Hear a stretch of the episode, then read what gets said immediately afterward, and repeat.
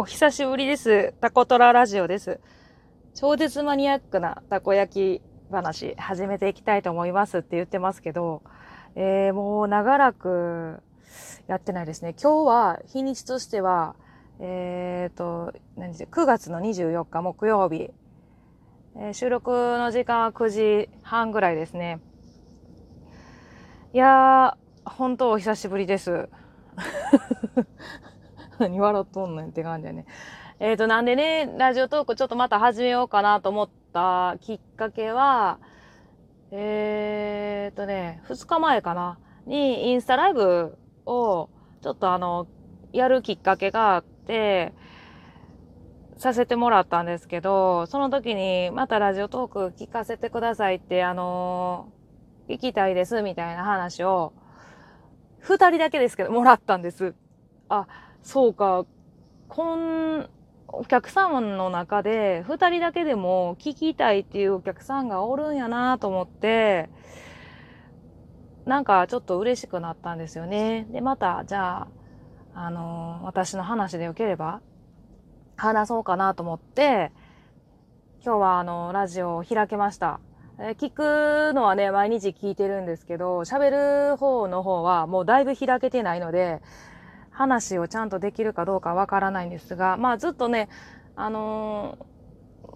ー、なんでね、ラジオトークできないかっていう理由もあるんですけど、まあそんなことね、話したところでね、皆さんに何の話やねんって話になってきますので、えっ、ー、と、ちょこちょこできたらしていきます、その話も。なんでできる時に、あのー、やる配信になると思います。前、前みたいにね、毎日ちょっとできないかなっていうのは、まあ、まずね、あの、お店のね、時間が短縮したってことですね。短縮したから、結局、あの、なんやろ、焼きながら話すっていう時間が、こう全く取れない。で、あの、一人になる時間がなくなってるんですよね。あの、な、誰かしら誰か、こう、アルバイトの子がいるっていう形なので、その中ね、こう作業しながらラジオトークの収録って、なかなかやっぱ人がいるとできないもんですね。気にしなければいいっていう話なんですけど、やっぱね、話してる内容とか気になってきますもんね。なんでね、ちょっと作りながら、本当はね、あの、ジュージュ焼きながらね、焼く音をあの収録して、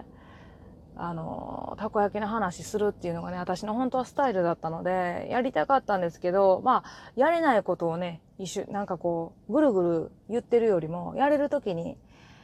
まあ、話せたらいいなと思いました。で、この前ね、インスタライブした時にね、あの話聞きたいのって言って言ったら、大、あのね、二人ともぶ、あの、ブラック白が聞きたいって言ってね、ああ、そっか、お客様ってお客様の話が聞きたいんやなって、私、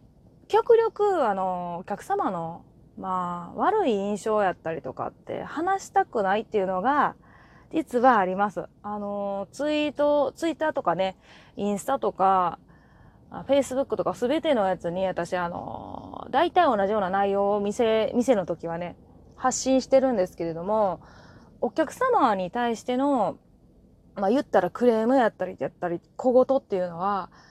どうやろう、よっぽどじゃないと、えっ、ー、と、よっぽど、あのー、頭の横の方でカチンと音がしたぐらいじゃないと、あの、発信しないように、心がけてます。あのー、やっぱそんな愚痴なんか聞きたく、まあ愚痴に近いっていうかね、そんなこと言ってどうすんねんみたいな。ただでもなんか言って、私の場合は言ったら済んじゃうんです。それに対して次もうなんか思い返すことってほとんどまあ言われれば、あの、言いますけど、次の日にはすっきりして忘れてるっていうのが、言ってしまうと、そういうところがあるので、あの、そうですね。うん、言わないようにしてるんですけど、お客様のなるべくいいとことか話していきたいんやけど、えー、ここどうやろう。コロナの渦ですごい忙しかった5月で、あの、ちょっと娘の病気でずっとお休みさせてもらって復活してからのタコトラのお客さんの様子とかで感じたことを今日はちょっと話したいなと思いました。あの、やっぱね、結論から言うと、私はお客さんの顔とか、対面してちゃんと、えっ、ー、と、たこ焼きを売りたい。で、最終的にすごい、そこに目標ができたのはありましたね。あの、店頭売りしてる時っていうのは、もう本当に窓からお客様に対してこう、たこ焼きを出すんですけど、もう全くお客様の様子が見えやんし、お客様の顔も見えやんし、お客様のボディーランゲージも見えやんから、もう、終わった後、どういう、なんて言ったらいいかな、いつもと違う終わり方をするっていうか、それが続いてくことがすっごい私の中でストレスでしたね。やっぱ顔見てありがとうございますって言いたいし、この人今、ちゃんと接客に満足して出ていっとるやろかとか、あのー、入ってきた時に、急いどるか急いでないかっていうのをやっぱ見るんです、私。入ってきた瞬間に。なので、その時に対して、あの窓口の販売やと、それが全くできない。見えないんですよね、お客さんが。なので、で、お客さんも私たちの顔が見えやんから、あの、ただたこ焼きを渡してるだけになった。特にあのコロナの時はテイクアウトにお客様がたくさん来ていただいたので、ありがたいんですけれども、全くお客さんが見えてないっていうか、忙しいもあるし、やっぱり窓口で顔が見えないっていうので、すごい不安が募ったのがありますね。それはもうアルバイトの子も一緒で、終わってから今日お客さんの顔って何人、何人見れたやろみたいな、そんな感じの話をしてましたね。なんであの、少し今、あの、店内に、最終的には店内で入ってもらってっていう、注文だけはね、あの、店内に入ってもらったらいいんちゃうかっていう、ちょっとシステムに変えて、あの、販売をしてるんですけど、もう全然違う。やっぱあの、お客さんが入っ、まあ、言ったら常連のお客さんがうちにはあのありがたいことにたくさんあのついてもらってて、ね、常連の基準がどれやって言われると困るんですけど、2年やってきて、例えば月1で、あの、顔出してくれてるお客さんっていうのはこの2年間、もう私の中では常連の枠に入ってますね。あの、クラスとかで、常連のクラスとかで、クラス分けしてしまうと、またちょっと違うと思うんですけど、やっぱあの、月に1回は食べたくなるように、そうなんていうんですか、リリこう、ずーっと繰り返して来てくれるお客さんっていうのは、やっぱ顔も覚えるし、あのメニュー、好きなメニューも覚えたりとか、その人の名前覚えたりとかっていうのは、やっぱしますね。反対に、ここ忙しい時で、その、そのお客さんが、やっぱり、並びすぎちゃって来なかったっていうのもありますね。だからそこをなんとかちょっと打開する案を少しやっていかなあかんなっていうのはありますね。やっぱ、やっぱりその、なんていうんですか、ずっとこの状況って続くので、早く食べたいお客さんもいるんです。もうそこに置いてあるのでいいっていう。焼いて、焼き置きしてあるのでいいっていうお客さんもいるんですよね。うちの場合は、あの、焼きたてが美味しいのはもう当たり前なので、あの、どっちかっていうと冷えた時に美味しいように作ってある。まあ、それが売りなんですけれども、あの、やっぱ冷えとって30分1時間経っても美味しいって言ってくれるお客さんもたくさんいらっしゃって、あの、それでいいっていうお客さん結構いらっしゃるんです。で、早く買いたい。で、さっと持って帰りたい。だからそのお客さんに、今はもう悩みとしてはそのお客さんにどうやって提供するか待たずに、なーっていう、えー、悩みも今ちょっと出てきてますね。やっぱ短縮して短い時間になったがゆえに、あのみんなが凝縮してね、そこに来てくれるんです。本当ありがたいことに、あの、なんですか、ぐっ、ぎゅっとして来てくれるんです。なんですごくありがたいんですけども、私としては。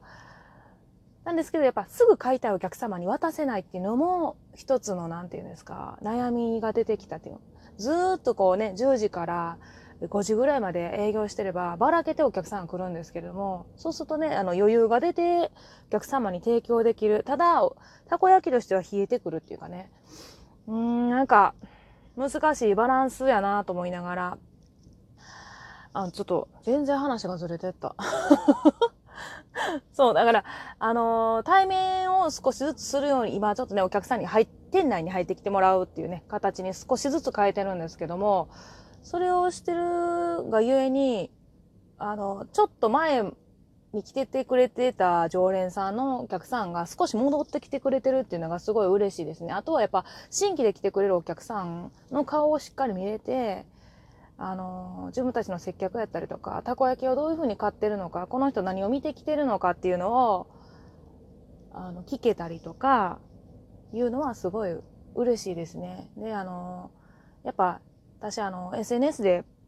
自分の娘のことやったりとか、現状を正直にある程度発信してますので、それに対して、すごいの頑張ってくださいって言ってもらえる後押しがあるっていうのは、すごいありがたくて、あの私あんまり頑張ってっていうことが好きじゃないんですけれども、あ、本当に頑張ってって言ってるお客さんのこの言葉っていうのは、私の中ではすごい励みになってますね。ちょっと泣きそうになったからやめよう。もうね、涙もろいんよ、もう最近本当に、あの、すぐ泣く。すぐ、すぐ涙が出る。私泣き、泣くのあんま好きじゃないので、なんか泣くの恥やと思ってた人なので、それがなかなか抜けなくて、あのー、なんやろ、こう、な、すっと泣けないんですよ。だから、笑って済ませてますけど、まあいいや、ちょっとね、もう時間が来てしまったんで、あのー、もう終わりますけれども、あの、みんなのね、ラジオ聞いてて思ったんですけど、日にちを言った方がいいですね。日にちを言ってもらってると、後々すごく聞きやすい。この人何月何日にこの話したんやと思うので、ちょっともう次からは日にちを言うようにしようかなと思います。まあ、こんな感じでまたお客様の話を、えー、していきたいかなと思います。たこ焼きの話もしますけどね。えー、どうもありがとうございました。ここまで聞いてくれてありがとうございます。タコトラのしろちゃんでした。じゃあの